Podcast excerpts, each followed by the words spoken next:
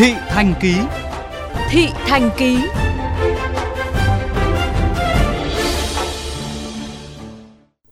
Thưa các bạn, có những người thầy đã đi qua bao thăng trầm, từ khốc liệt của chiến tranh gian khó của thời bao cấp đến những ác liệt của dịch bệnh và vẫn một lòng vì học sinh thân yêu, nâng bước các em nghèo khó. Nhân ngày Nhà giáo Việt Nam 20 tháng 11, phóng viên Hồng Lĩnh, Phan Nhơn sẽ kể cùng với các bạn câu chuyện về một người thầy như thế. Chúng tôi may mắn được gặp bà giáo Ngọc tại nhà riêng khi bà vẫn đang cầm cùi học tiếng Anh online. Ở tuổi 78, khi chân đã mỏi, mắt đã bắt đầu mờ, bà vẫn chưa một ngày nghỉ ngơi. Rời vị trí Phó Giám đốc Sở Giáo dục Thành phố Hồ Chí Minh cách đây 20 năm, bà giáo Minh Ngọc tiếp tục làm Phó Chủ tịch Hội khuyến học Thành phố Hồ Chí Minh từ đó đến nay. Học bổng khuyến tài xuất phát từ ý tưởng của bà. Với phương châm ban đầu, một gia đình đỡ đầu cho một sinh viên nghèo để theo được hết mấy năm đại học. Đầu năm 2000, bà Ngọc vận động năm suất học bổng đầu tiên cho năm sinh viên. Cá nhân bà đỡ đầu một sinh viên khiếm thị. Một trong những học trò ngày đó giờ là thầy giáo Nguyễn Văn Cải, phó hiệu trưởng trường Trung học phổ thông Quang Trung, huyện Củ Chi, thành phố Hồ Chí Minh. Thì ờ, ở thời điểm đó là mẹ tôi bệnh rất là ngặt nghèo và tưởng chừng như là tôi ờ, gục ngã vì quá khó khăn, vì bệnh tật của mẹ và vì hoàn cảnh nghèo khó. Thì cái học bổng ờ, khuyến tài một và một đến với tôi rất kịp thời về ý nghĩa vượt khó để giúp cho tôi có thêm điều kiện vừa đi học vừa chăm sóc mẹ.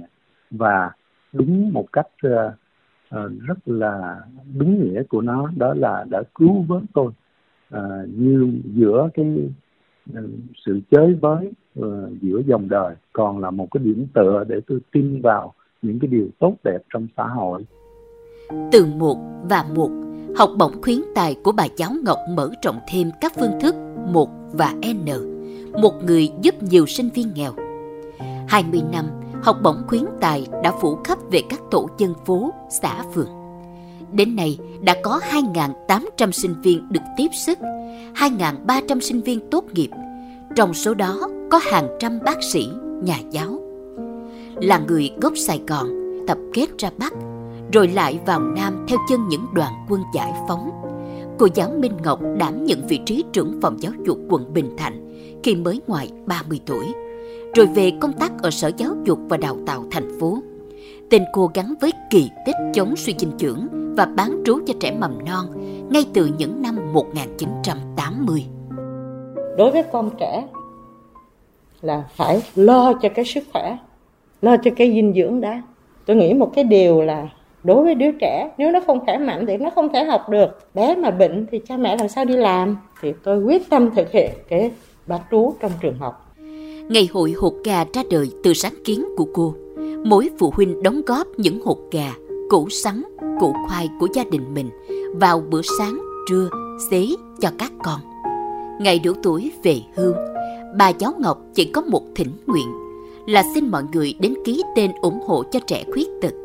Những đồng tiền đầu tiên quyên góp được khoảng 40 triệu đồng, bà trao cho trường mù Nguyễn Đình Chiểu Năm nay Covid khiến hàng ngàn trẻ mồ côi, nhiều trẻ em khác có nguy cơ không được đến trường.